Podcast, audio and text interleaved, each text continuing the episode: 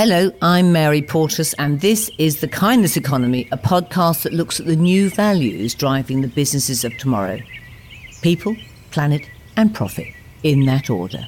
It's the future. Are you ready for better? Growing up in Watford wasn't exactly an immersion into the natural world. I saw the odd bit of grass, of course, on the hockey field, the local rec with my brothers kicking a ball, and the beach on holiday, but that was about it. It's only as I've got older that my love of and connection to nature has really been established. It started in my 20s, busy, busy, busy, busy at work and needing a release, so I began running. And I discovered London's beautiful parks and spent years exercising in them in all seasons. My head always cleared by a spell amongst greenness. And then, nearly 10 years ago, my relationship to the natural world deepened when I bought a home in a beautiful Cotswold Gloucestershire valley. It's surrounded on all sides by hills, and I spend hours and hours tramping up and down them, rain or shine, winter or summer, I walk and I walk and I walk. And for me, it's not about the exercise per se, although I know, of course, that that does me good. It's more about the meditative space that being in nature gives me. When I'm out, immersed in the hillsides, wood, and muddy paths, I really do feel my mind clear, and I go into a place of true peace and calm.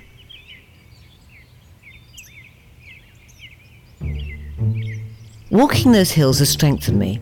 Seeing the seasons change year after year has deeply connected me to the rhythms and power of nature. And it's made me realise that all this is a moment in time, that nature is the one true, enduring truth. That is why I love this quote that I read on the website of my guest today. It's by the author Marysia Miernowska, who says, We breathe air from trees whose leaves are made of starlight. Our veins echo the patterns of rivers, branches, and root systems.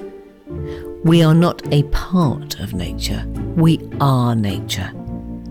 Now, that's a subtle but powerful shift in perspective I've been reading the great German poet Rilke, who also says if we surrendered to Earth's intelligence, we could rise up, rooted like trees. We embody nature within each of us. The destruction being wrought on the natural world is also an attack on us.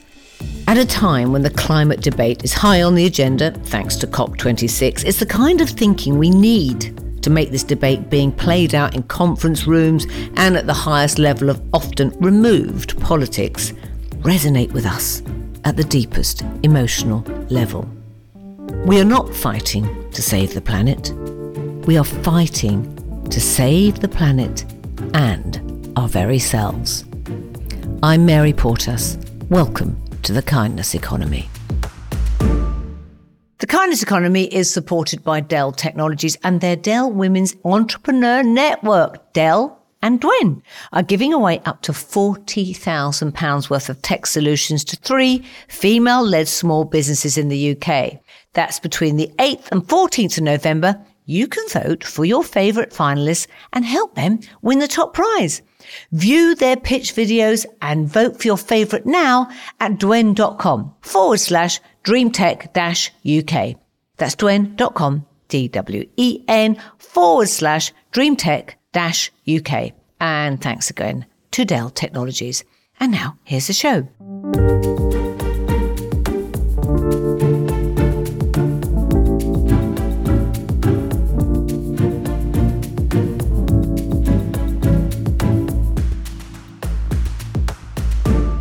I've always loved colour in my home. Colour feeds my soul. But I found lately, in my latest home, that I started to get a little bit more pared back. And I don't know whether that's because I was feeling I wanted softer surroundings. I don't know. But I did that. And then I thought, hmm, I need colour. I need print. I need fabrics because there is a joy in them that I just love. And I've never ever felt that sort of frightened of them. I know a lot of people do. So, well, if you walked into my loo, and it's more than a loo, it's one of the biggest loos I've ever had. It was once a study. I created colour. Bright orange woodwork paired with this pink wallpaper festooned with flowers and vegetation. And I don't normally spend a long time in the loo, but I do in this one. And it's classic House of Hackney print that brings me joy and my visitors and my family every single day. And that's why I'm absolutely delighted to welcome Frieda Gormley today, because she and her husband Javvy founded House of Hackney in 2011, and it's now one of the most influential British interiors brand there is. Best known for its use of colour, pattern, craftsmanship, House of Hackney also takes its wider responsibilities very seriously. It's a B Corp, which means it meets the highest standards of social and environmental performance in everything from its materials to its supply chains and it was founded on three guiding principles creativity, compassion, and consciousness. With our homes now more important than ever, post pandemic, how can we ensure that the choices we make are kinder, which makes our homes more warm and fuzzy and loving, both to us inside but outside also, to other people and to the planet surrounding them?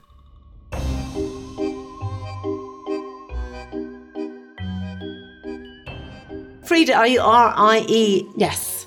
Great name. Oh, thank you. So, what are the others? Uh, siblings? Have you got siblings? Uh, Laura, actually. All right. Laura, yeah. Now, you're not that Irish. I'm one of five. Jesus. Now, you talk about the natural world being a big influence in your business, not just on designs, but deeper than that. And you consult the Wheel of the Year, an ancient Celtic calendar. Yes. How do you use it, and how important is that to you? The Wheel of the Year is for us something that we have um, we've presented, you know, to our audience to be able to sort of understand past traditions. We're really interested in almost in pagan times when you know nature was revered.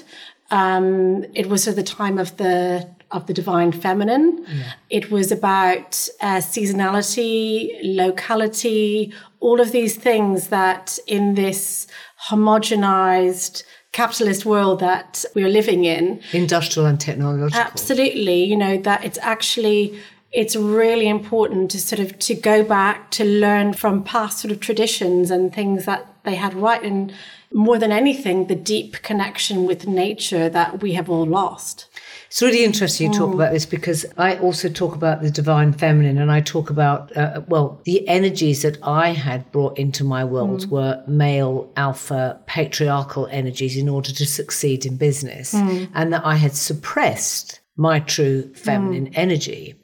And I'm really hoping that's coming back. We need to embrace the power definitely, of feminine. Definitely. Don't we? Definitely. I mean, I think we can see before our eyes sort of the old paradigms collapsing. They're not, yes. they're not working anymore. And I do feel hopeful that there are new ways of coming together. There's new ways of doing business. You know, House of Hackney we're 10 years old as, as a brand. Um, prior to that, I was a buyer at Topshop.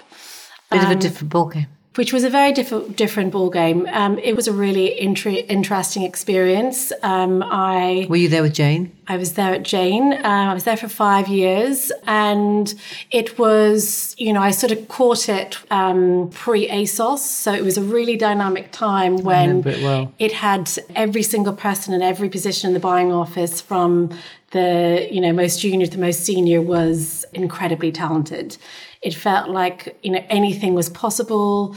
Um, Jane herself was obviously hugely inspiring in how she conducted business. It was a women-led team. Um, really- you know, and her and I trained together. We were. I was at Topshop. Really? I honestly, at the same time together, we were like twenty-five. Yeah, and.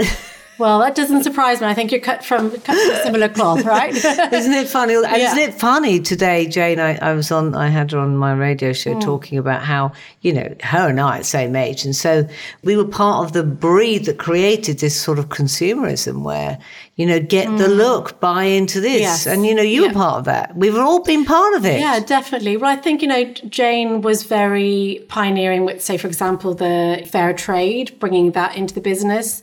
I think consciousness wasn't as high as it is now. And certainly my consciousness in my, like, you know, early to mid 20s wasn't, it has, you know, risen and risen since yeah, it, it, was a really buzzy, um, interesting time, and I could I could kind of see how you know that that was where I learned how a successful brand operates.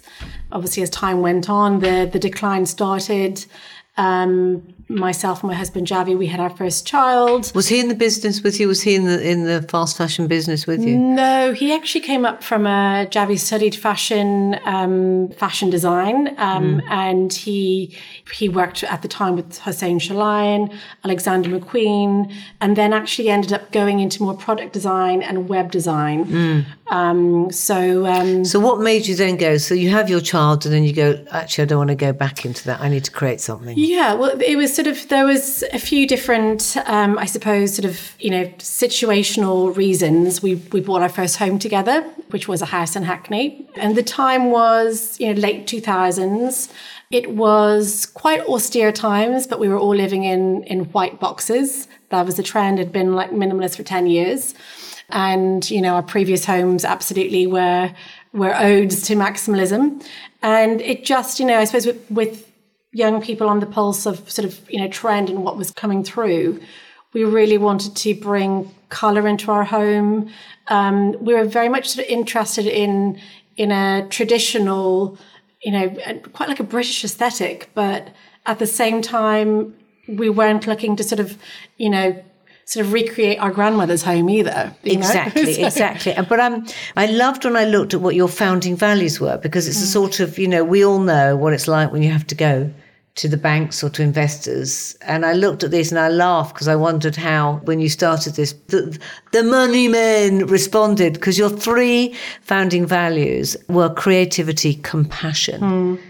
and consciousness, which are beautiful. And I'm wondering really, when you started that, was there a time ever where you went, okay, you know, because the whole point, what I try mm. and say to business is if you come from a place of truth that deeply resonates with your belief system, money will come to you. Um, that's very difficult to sell in the boardroom. How did you find that when you first started? Yes, I mean, I think myself and Javvy, we can only put our hearts into something that we truly believe in. Exactly. Um, and uh, it's the only, it's what keeps us highly engaged.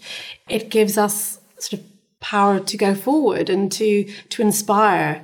You know, as I as I touched on earlier on, you know, Topshop was was very successful during those times, but there was also learnings about if we were to create our own, you know, our own organization, what what would that be like? And what was lacking. And, you know, so. What was lacking in the old way of doing business? In the old way. It's really so, interesting because mm. I, I, um, I realised that, mm. that actually we've had to unlearn a huge amount, yes. not just in how you do retail businesses, but on how we're living yes. and question every part of that.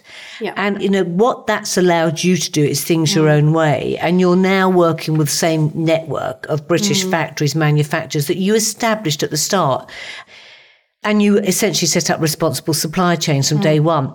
One of the things that I that is the biggest thing talking about unlearning is how do we unlearn society to understand what the new values is mm. and that cheap and more stuff is killing the planet mm. and that we need much less how do you approach that with, you know, people who are maybe on a budget? It's a really interesting question. I think the pandemic was a very interesting time for everyone to sort of sit with oneself. Um, you know, what values came up during that time? What was most important? It was it was people and planet. Mm-hmm. It was protecting those close to us and the the importance of connections to nature and access to nature. So I think in terms of the sort of the sustainability conversation, um, you know, when we launched the brand, we we launched it with our own quite small savings. We had a little bit of EIS investment from friends and family. And me coming from a big brand where if you get a lot of press, when you launch, you sell out, which was what I had understood to happen. And so we launched House of Hackney to sort of great fanfare. It was obviously so fresh in the world of interiors, but we launched it and you know, we had no sales for about the past like easily six months. We, well, so sorry. So you got a lot of press, but you yeah. didn't get any sales. Yeah, because it takes it takes time for the yeah. customer to to trust you. Yeah. Also, what we're selling, we're selling fabric wallpaper. It's not like you can go into a shop and try on a dress. It's a considered purchase. Mm. Uh, so it took much longer to actually start building than we had sort of budgeted for. Mm. So that first year of House of Hackney was, we both thought that we'd made the worst decision ever to quit our jobs. Um, How did that affect you emotionally? You know, there you were with your child. Yeah.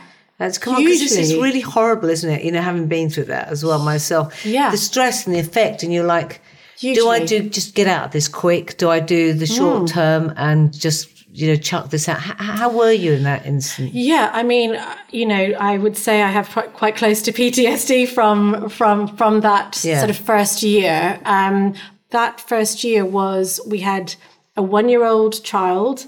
Um, we were living on about ten pounds a day and it was the first time in our lives that we actually were literally living on the breadline and, you know, going to a supermarket and not being able to actually buy blueberries, as an example. Mm.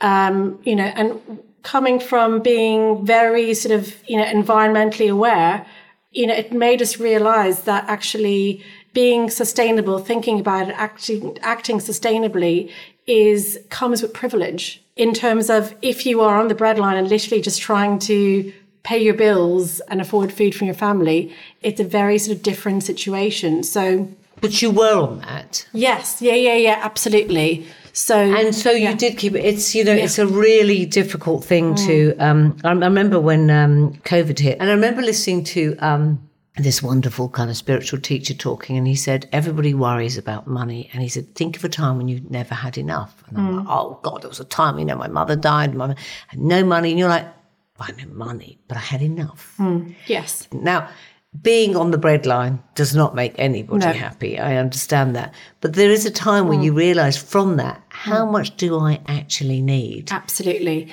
Yeah. And there's something you grow so deeply mm. from that, don't you? Yeah. You know, I've had that a few times in yeah. my life. Yes. Yeah.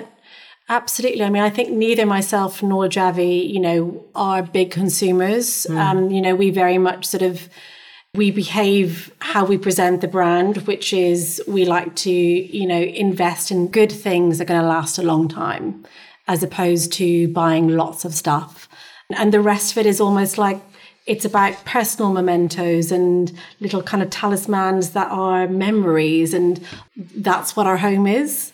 Yes. Um, and I think when you mm. talked about um, that we sat with ourselves, you know, and how in solitude we deeply find mm. ourselves. And I think so much of what went down in COVID is we mm. realized that many of us thinking, is my home fueling my soul? It's not mm. just a mm. place where I want people to come and go, ooh. And I know that something that's come out, certainly a lot of what I've been reading on home brands, is that more and more of us are thinking about the chemicals in our home from, you know, cleaning products. We've become mm. aware of what we're spraying in the ovens or whatever to paint. Mm. And it's shocking, isn't it, how much toxic atmosphere we can accidentally create in our home. So your wallpapers, mm. for example, totally PVC free, aren't mm. they? You don't use harmful chemicals in your fabrics. Your cushions are stuffed with British wool. Your packaging's biodegradable. How have you been able to balance that to weave this, uh, you know, environmental accountability into your business and be aware of how people are spending? You know, it's a very it's a very difficult balance, isn't it? It is. I mean, I think a lot of it is about educating the consumer. Yeah. So when we launched the, you know, the the the interiors world was high street disposable IKEA at one end. It was a time of a sort of second, you know, buy to let properties. People were furnishing cheaply. And then at the other end was you were sort of Chelsea Harbour, yeah. traditional fabric and Garden. Absolutely, which again, you know, although the quality was there, it didn't speak to, to us either. So, you know, when we kind of sat down and looked at, I suppose, our, our vision, our mission, first of all, it was about zero to no waste. Yeah. So, in terms of our categories, fabric, wallpaper, we print wallpaper to order on a fast delivery. We're lucky to be in the time of digital printing, mm. which does, you know, facilitate high mm-hmm. color mm-hmm. Um, and uh, low no wastage. But you know, we also see that explaining to, to a customer actually the trajectory of the product and that you know, and inspired by a very British aesthetic that our production would be made in England. So we travelled you know, obviously came from a fast fashion background. Uh, we had no like little black book of yeah where we'd get any of this made. It had all gone. It had all gone. Well, we thought it had, but yeah. then we we literally spent six months driving around the UK, knocking on doors like a wild goose chase, one contact leading to the next, and actually finding a handful of these wonderful generational factories, you know, passed down from father and son and it's interesting that, you know, we made good decisions with those factories. To this day, it's the same portfolio factories. We've grown together. You it's know? so interesting that yeah. because I remember I don't know if you saw I did a, a show where I looked at British manufacturing yes. could we compete and I, I remember, created yeah. Yeah. yeah. but w- when I was going back to try and find the mm. factories it was also to find the seamstresses who could train the mm. people you know they were working yes. in supermarkets stacking shelves thinking it was on some horrible retail estate yes you know thinking it was all over and how do you think? Do you think we can see a real return to British manufacturing, local manufacturing in this country? Well, I think another, you know, interesting counter reaction to the pandemic, one that I'd like to see happen and I feel has potential is the future is local. Yes. I'm a big fan of Satish Kumar, who you're probably familiar yes. with, and his message. Yeah that is our future. We need to move away from everything, you know, for, for an environmental point of view, for a societal point of view, um, and also from a from actually what the customer wants. No one wants to, you know, people are curious. They want to have different experiences and find different things in different places. Mm. And you know, there's this lovely return to to craft, people using their hands again. Oh God! I mean, you know, you know? it's really interesting. I was watching my little son had come back. He was learning about the Industrial Revolution at school, and he's like, "Mama, they're asking me, do you think it's a good thing?" I said, "Well, let's go through it, shall we, Horatio? yeah. Shall we go through what it did, and then we'll see whether we tick that box?" Mm. And you realise what that did to all those mm. craftspeople that were all in well where you are living mm. now in Cornwall where yes. I'm living now in the yeah. Swad Valley yeah. you know where mm. they were making and creating and uh, what I loved is when you started your business because local's been so important to you and, and I think when we talk about local it's about a, a web of security mm. around you isn't it and yes. in your home that's where it starts yeah. and you actually started your business in your actual home yes. in Hackney, which is why it's called House yes. of Hackney. Yes. And the business is still yes. based in that area. In fact, I did yeah. a recording above it. I was doing a podcast above it and I went, oh my gosh, I'm above House of Hackney. How lovely. Um, t- tell me about how you've, where are your other stuff sold? Are You're in Liberties. I've seen you in Liberties. So, how have you expanded? Hmm. So, and how do you choose the partners? So we, we set the brand up, obviously the, you know, the, the catalyst for us to actually even start the brand was our own home because we couldn't find what we were looking for. So um, we created it. We we installed it in our home. We didn't have a shop. We didn't have a showroom. We didn't have a shoot location. And we said, well, look, let's just take, let's just set it up in our home and shoot it in it. Use it for appointments. It, it wasn't it, it's interesting in retrospect because it kind of feels like it was a canny marketing thing to do. it actually wasn't that at all. It, it, was more just, you know, it more out of necessity. Um, so yeah, so that was sort of our first base, and we used to hold all our, our appointments there, and uh, then consequent, you know, press surrounding the launch. Then Liberty actually came to us, and that became a very important relationship for us you know, I think myself and, and Javvy, both from an ethical point of view, And also from um, sort of an exposure point of view, we quite like flying below the radar. Um, we don't want to be kind of everywhere. We've we've declined sort of more invitations to collaborate than we've accepted. Um, you know, and a lot of it also comes down to how we're building how we're we're building the company. We could pop up in all our key cities where we've got customers and we could be quite aggressive about it. But for us, that goes against our our ethos of, you know, sustainable building. I don't think you can have both. So it's made us very, very selective in our partners, it, you know, in our growth plans. Um, we took on um, private equity when we were five to be able to um, you know, bring in a management team, key things like that that that, that we needed. And the words private mm. and equity doesn't sort of balance normally with you, you know what you're mm. talking about. How did you educate them, and how have they been? Because I mean, listen. It's unfair if I say that there are some who aren't total ourselves, but there are a lot who are. So yeah. how have you done that? Because um, they would be investing to want to see returns. Yes, yes. So I think for us, it was a necessity Mm. Um, it was um, a private equity group that, you know, promised to us that they would be hands off. Mm-hmm. And I think you know, that's something that we have managed and we've we've delivered without having too much pressure. Um, and also being in the majority as well, which is very important.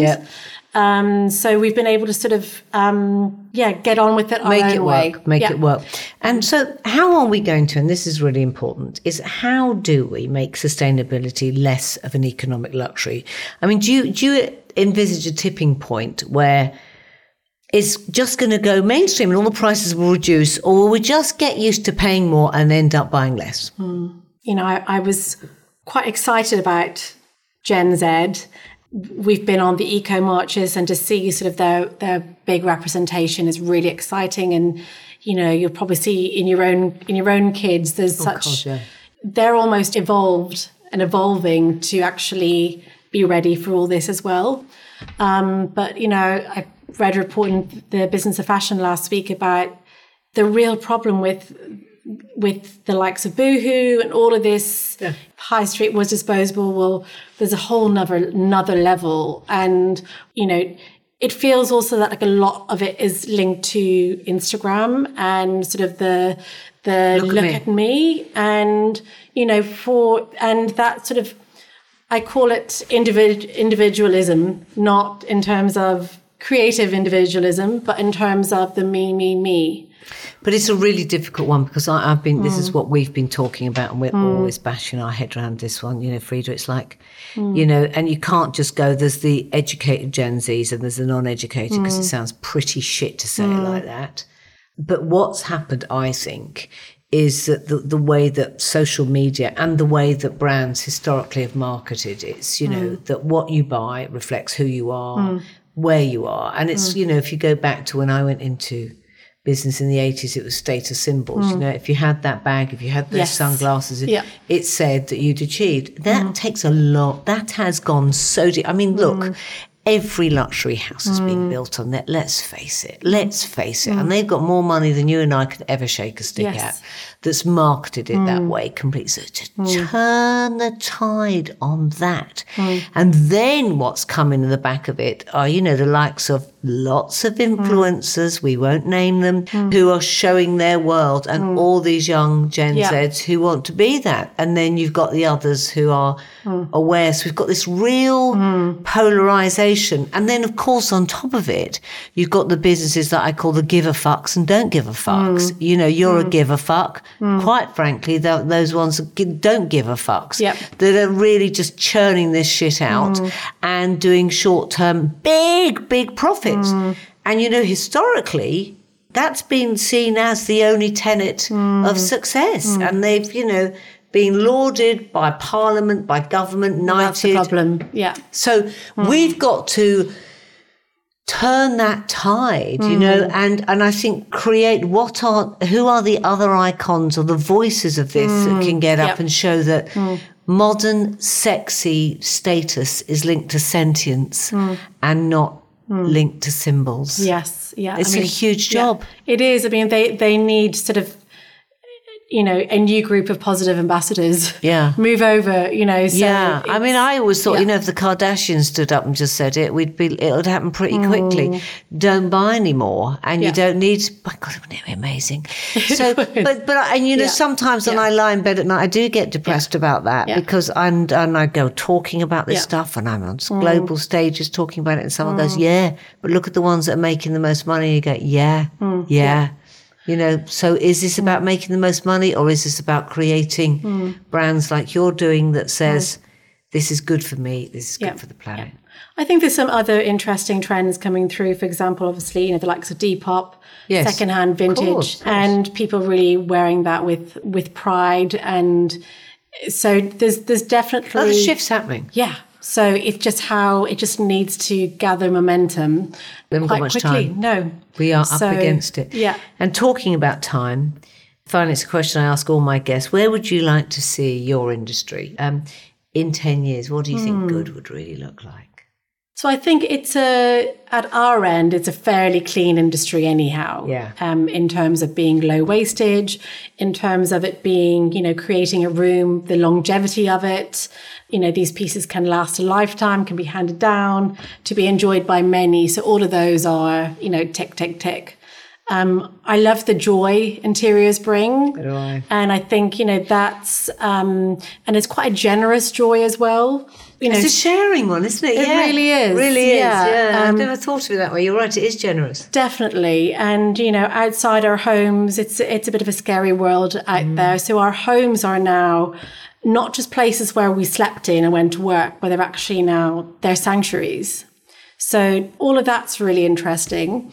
You know, I, I hope all of that sort of continues and grows. Um, I think there's sort of there's there are interesting sort of other trends. Um, I think, you know, in terms of the likes of packaging, for example, which I'd like to see, you know, there needs to be further solutions on that. And it's something that my husband Javvy is really passionate about. He's very innovative.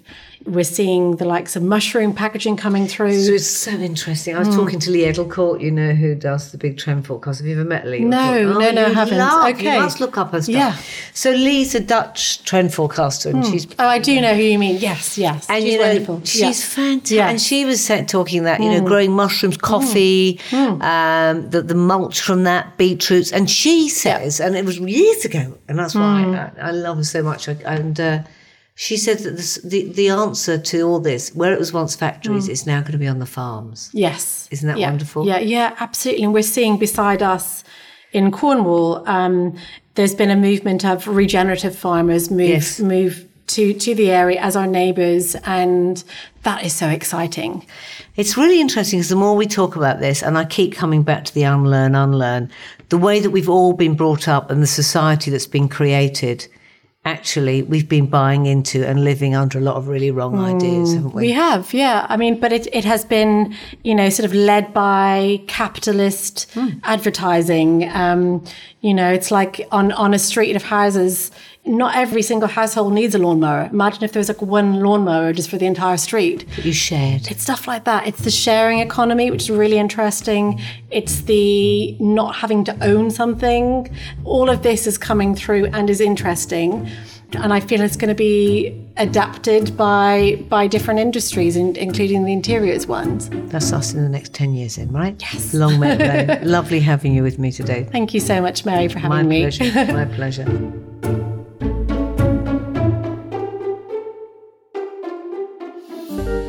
Frieda and Javvy have undoubtedly built a successful and very cool business that does have kindness at its heart. And I love that every stage and aspect of their business, they factored in those values, even when they were on their knees and not making the money they hoped to. Everything was their value system at play in all their decision making. And I hope you felt as inspired as I did listening to Frieda talk about her goals and how they got there to actually following truly their heart. Join me next week when my guest will be Glen Burrows, co founder of The Ethical Butcher. Now, whatever stance you have on the rights and wrongs of eating meat, there's no doubt that it's still a huge part of many people's diets. But what is needed to ensure that the meat we do eat is kind to the planet? and ensures animals' welfare. That's next week with me, Mary Portas, on the kindness economy.